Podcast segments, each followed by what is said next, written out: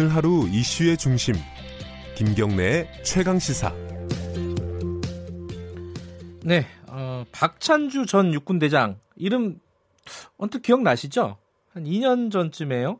어, 공관병들, 그러니까 병사들을 노예처럼 이른바 어, 부려서 뭐 갑질을 일삼았다 이래가지고 큰 사회적인 어떤 분노를 야기했던 인물입니다. 근데 최근 들어서요, 이 사람에 대한 각종 혐의가 무죄가 나기도 하고 검찰이 무혐의로 기소를 안 하기도 하고 뭐 이런 일들이 벌어지고 있다고 합니다. 어, 군인권센터가 어제 기자회견 열어서 문제 제기도 했고요. 어, 관련해가지고 군인권센터 임태훈 소장님 연결해서 관련 얘기 좀 들어볼게요. 안녕하세요. 네, 안녕하십니까. 어, 먼저 법무부 장관 표창 최근에 받으셨다면서요? 아이, 뭐, 작년 말에 받았습니다. 작년 말이에요? 이게, 어, 군인권센터가 어떤 걸 잘해가지고 준 겁니까? 뭐, 저희가 이제, 뭐, 국, 군인권뿐만 아니라, 네. 그, 이제 국가가, 어, 5년마다 네. 그 국가 인권 정책을 수립하거든요. 네. 국가 인권위원회가 그걸 국가에 공고합니다. 네. 그것을 만드는데 제가 이제 뭐 역할을 좀 했다고 네. 그렇게 주는 것 같습니다. 어쨌든 축하드리고요. 네. 근데 네. 이 박찬주 대장 건도 네. 이 군인권 센터에서 이제 주도한 사건이었죠? 네, 그렇습니다. 저희한테 피해자들이 제보가 와서 그렇죠. 저희가 음. 그것을 보도자료 형태로 약 여섯 차례의 보도자료를 냈습니다. 그때 당시의 뉴스들을 기억을 해보면요. 좀 끔찍했던 것들이 많아요.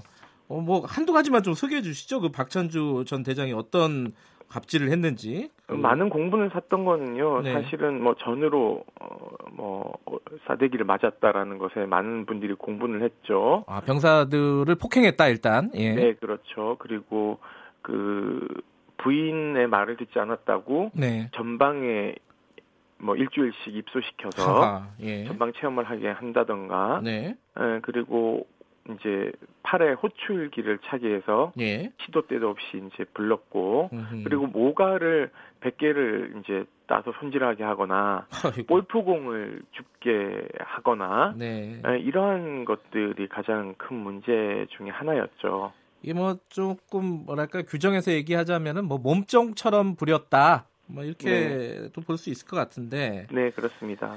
근데 이제 뭐 이분이 그 박찬주 전 대장이 뭐 뇌물 혐의 이런 게 뭐 무죄가 선고됐다 이런 것들은 좀 넘어가고요. 일단은 네, 네. 요 이 부분 그 갑질한 부분에 대해서 검찰이 어, 기소를 하지 않겠다고 결정을 했어요. 이거 왜 기소를 안 하는 거예요? 아, 이게요. 예. 검찰의 논리는 네. 어, 한두 가지 정도 되는데요. 네. 그 직권남용 권리 행사 방해죄가 되지 않는다. 즉 뭐냐면 네. 지휘관의 직무에 속하지 않는다고 보는 겁니다. 어, 아, 이게 상식적으로 잘 납득이 안 가요, 이 부분. 좀 설명 좀 해주세요. 그러니까 제2작전사령관도 했고 육군참모차장과 칠군단장에 에, 있을 때 네. 자기 직무 범위 안에서 네. 이렇게 모가청이나 곶감을 만들게 하거나 음흠. 아들의 시중을 들게 하거나 네. 이런 것들을 지시하게끔 한 거는 군 지휘관인 박찬주의 직- 직무가 아니기 때문에 네. 이건 모두 사인간에 일어난 예, 예. 개인적의 지시에 불과하기 때문에 라는 논리거든요. 음흠. 사실은 굉장히 법을 공부한 입장에서 네. 법률 지식을 가지고 권력에 아부하는 곡하가세입니다. 즉 법꾸라지식의 논리인 것이죠. 음, 그러니까 직권 남용이라는 죄며 죄는 해당되지 않는다 이런 논리군요. 그 네, 검찰 입장은. 이게요. 이게 문제가 말장난인데요. 예. 이런 식으로 따지면은 최순실 박근혜의 관계도요. 네. 사실 어 공, 공범 관계가 성립이 되지 않습니다. 네. 그러니까 뭐냐면 박찬주의 부인과 아들은 박찬주의 권력을 이용해서 네. 어그 공간이라는 곳에 음흠. 직무로 배치된 네. 그 우리의 국 국방의 의무로 하러 간 병사들을 노예 부르시 부리듯이 부렸거든요. 네. 그럼 그 권력이 어디서 나오겠습니까? 그렇죠. 예, 그 박찬주 대장이라는 계급장에서 나오는 것이거든요. 네. 그래서 이게요 앞뒤가 말이 안 맞는 게 박찬주 대장의 인터뷰를 보시면요 네. 전쟁이 나면 공간이 지휘소 역할을 하기 때문에 네. 공간병의 업무는 매우 중요한 일이며 공간이 매우 넓은 이유는 적들이 수류탄을 던져도 집에 닿지 못하게 하기 위해서다라는 얘기를 해요. 네. 그러니까 이게 자기가 어, 같은 말을 하면서도 같은 입에서 아, 앞뒤가 안 맞는 논리가 나오는 거죠. 음흠. 그러니까는 검찰의 이러한 처분은 네. 권력에 하부하는 것밖에 안 됩니다. 예, 새로운 판례를 만들어야 되는 것이죠.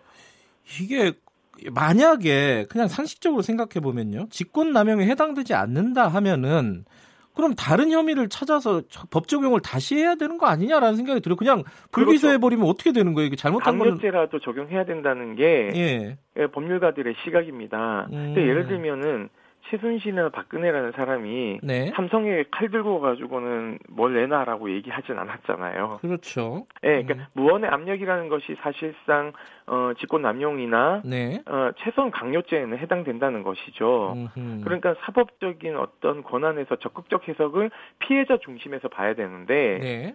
이 검찰의 그 처분 이유서를 보면요, 불기소 네. 처분 이유서를 보면 거의 박찬주의 변호인 역할을 하고 있습니다. 어허. 예, 그리고 뭐 모가 모가를 100개를 썬 거는 마- 사실인데 네.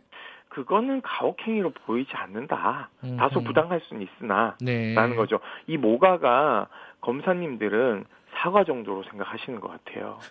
모가는 굉장히 딱딱하거든요. 예. 그래서 제가 모가 100개를 들고 가서 검사님 보고 가- 이거 칼질을 한번 해보라고 시켜볼까 싶기도 했어요. 아 이게 그 뭐가 100개 까, 까게 한 거는 가혹행위가 아니다. 그러니까 다소 아. 부당하다고 볼 수 있지만 예. 정신적, 육체적 고통의 가혹행위에는 해당되지 않는다. 제가 성립이 되지 않는다는 거죠. 그래요.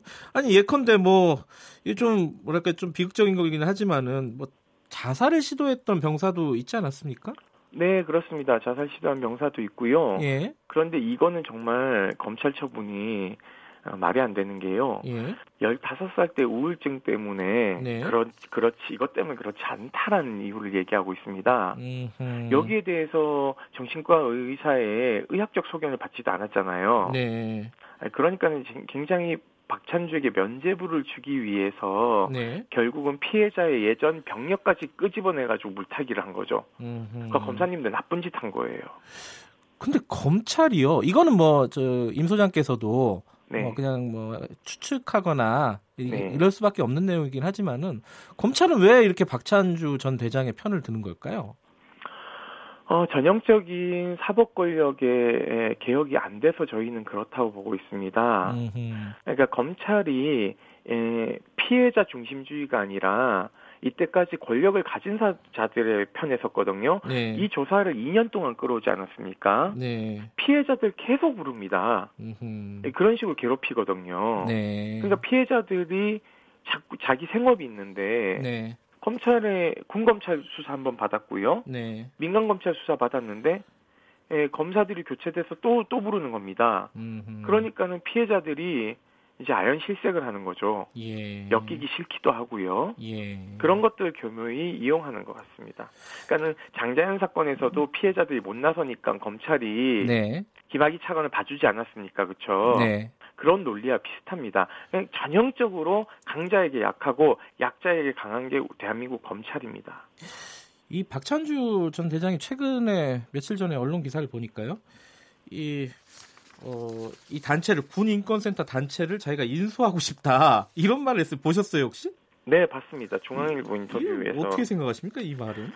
어, 이거는 좀 되게 웃긴 얘기인데요. 예. 첫째, 시민사회 단체가 어떻게 운영되는지 모르시는 것 같아요. 그러니까 한 사람이 돈을 많이 내서 독지가에서 운영되는 게 예. 아니라 저희는 천여 명의 회원들이 매달 자기의 소중한 기부금을 그렇죠. 내주시거든요. 예. 100% 시민들의 모금으로 이렇게 운영되는 곳인데 예. 돈 있으면 이런 거 하나 만들면 된다고 생각을 음. 하는 것과 두 번째 아, 군에서만 생활하셔가지고 세상 돌아가는 거 전혀 모르시는 것 같아요. 그래서 그렇군요. 저는 조금 우스갯소리를 많은 분들은 어 뭐 비싼 값에 팔라고 얘기를 하는데요. 어, 저희가 10년 동안 굉장히 많은 윤일병 같은 피해자들과. 예. 이런 사람들하고 함께 했기 때문에 그분에게 이렇게 팔 수는 없죠. 예. 알겠습니다. 박창주 전 대장 사건은 어떻게 진행되는지 좀 더 지켜보도록 하겠습니다. 오늘 말씀 감사합니다. 네, 감사합니다. 군인권센터 임태훈 소장이었고요. 5월 13일 어, KBS 일라디오 김경래 최강산 여기까지 하겠습니다. 저는 뉴스타파 기자 김경래였고요. 내일 아침 7시 25분 다시 돌아오겠습니다.